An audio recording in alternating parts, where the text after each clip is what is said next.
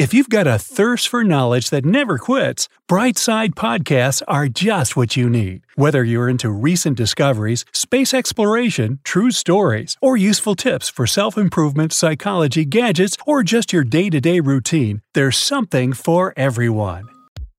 Meet A. Mm, I'm guessing from Canada, eh? just kidding.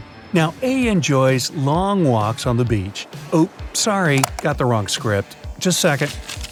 Let me find the correct one. Here it is. Meet A, still from Canada. A enjoys long walks down the chips aisles in the supermarket. Well, that's curious. But okay then. A also loves digging the internet to find out the original purposes of everyday objects. So let's get to it. Now, have you ever wondered what those square patches attached to certain models of backpacks are for? They may look aesthetically pleasing, but that's not their only function. Actually, these little patches, also known as lash tabs, pig snouts, and hauling loops, wow, were designed for people to hang any number of things on them. Say you're going camping, or better yet, glamping, and you take your backpack with you. Well, you can use the embroidered four sided patch to hang on a pair of ropes, a hanger with your wet swimsuit during a hike, or you can even hang your shoes by the laces and carry them floppily around. Is that really a word? It is. The little holes on the sides of your shoes are not only there to reduce the smell of your feet sweat, they were actually designed for people with narrower feet. This way, the shoelace can be tied passing through this hole and adjust better to more narrow feet.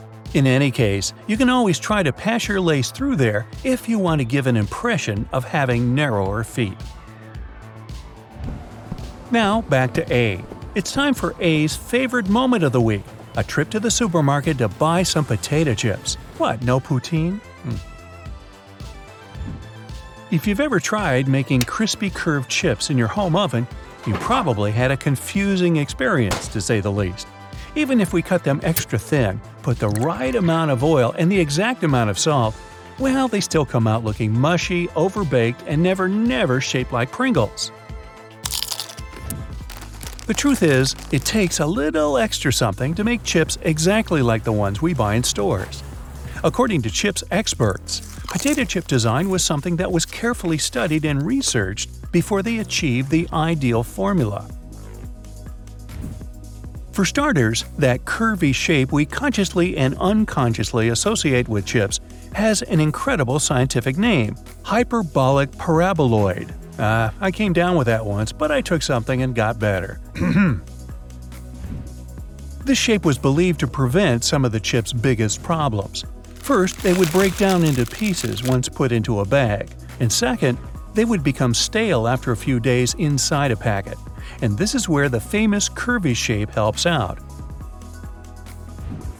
Cardboard boxes have waves inside their walls that give them the structure they need to carry heavy objects inside. We can notice a similar science in architecture, where domes and arches are used to provide strength and structure to a building. Well, this is exactly the mindset behind curvy chips. Speaking of chips, we're in a crunch here, so let's move on. Ah, permanent markers. As the name suggests, these are the type of markers that leave a permanent stain on whatever it is they touch.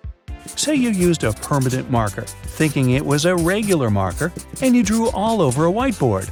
No, that wasn't me. Really? Uh uh. Well, I didn't throw out. I mean, you don't need to throw the board out the window or into the nearest trash can there's still a way to salvage it. The ink is not that permanent after all. Get a normal marker and draw all over the traces of the permanent marker. You can create little circles around what you've previously drawn. No worries about ruining what you drew now. Let it sit for a while so that the ink of the impermanent marker blends in with the ink of the permanent one. It so happens that the normal marker's ink contains a solvent that dissolves the pigment from the permanent marker's ink. Now grab a paper towel, rub it off, and it's clean again. Have you ever noticed that most pieces of clothing you buy come with tiny patches of fabric and sometimes even a button or two? Well, the buttons we know are used to replace the ones that usually do fall off. Clumsy me. And the tiny patches can be used to fix up any rips or holes that we eventually make. These tiny patches of cloth also serve to test what kind of washing is more suitable for that specific piece of clothing. Most sports courts in the US have a tiny little door on one of their sides. They come in all different shapes and sizes, but one thing's for sure it's too small for a regular sized human. And we don't often see pets coming in and out of there either. It turns out that these doors were designed for the caretakers of the court. This way, anything that is swiped off the court's floor can be easily disposed of without having to cross the entire court to reach the entrance. Ah, batteries. Most of us spend hours trying to figure out if they still have any juice in them or not. And if the putting it on the remote and seeing if the TV turns on trick isn't working for you anymore, try this. Grab several batteries and drop them on a smooth surface from a relatively short height. Pay close attention to which batteries will bounce and which ones will not. It is important that you drop them in an upright position. Now, if there still is some juice left, the battery shouldn't bounce as much since it will still be a little heavy. If it bounces too much, you already know it's empty or depleted. And what about those classic salt and pepper containers we see at least once a day every day in restaurants, diners, and our grandma's house? It's usually difficult to get the content out of them, and yet people still love to keep them around. Next time, instead of shaking your entire arm really hard to try and get some salt out of the container, try rubbing the bottom of one container with the bottom of the other one. Grab the salt, for instance, hold it with the bottom downwards. Now, with the pepper shaker in an upright position, rub the two bottoms together, creating circular friction between them. The salt will flow out of the shaker effortlessly. Amazing, right? Now, have you ever noticed how sometimes the signal blinker inside your car starts blinking hectically? No, it's not a design error. In case this happens, make sure to check your bulbs. Maybe one of them is burnt, and your car is just trying to call your attention to this fact. Make sure you do this before you're pulled over in the middle of the night and have to pay that huge fine. Ooh, did you know that the little flaps on each side of the top of the juice box are there for a very specific purpose? They were actually designed to hold the boxes. This way, they would avoid overall squeezing and making a mess on the lunch table.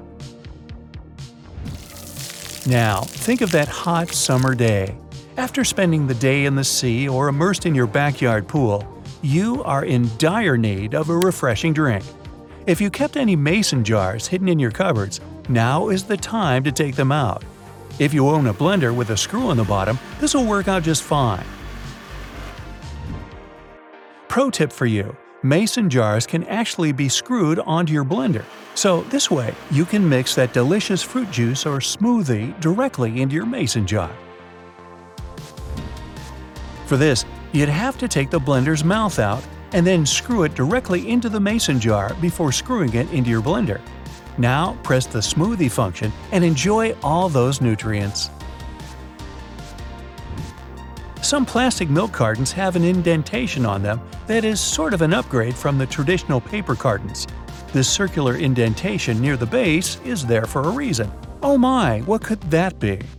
Well, firstly, the indentation will pop outwards in case the milk has gone bad. So, no more drinking spoiled milk for you. Secondly, if you drop the milk on the floor, it will help to absorb some impact, reducing the risk of the bottle bursting open. Neat, right? Well, well, that's all I've got for this one. I do recommend you give these a try and tell us all about it in the comments below.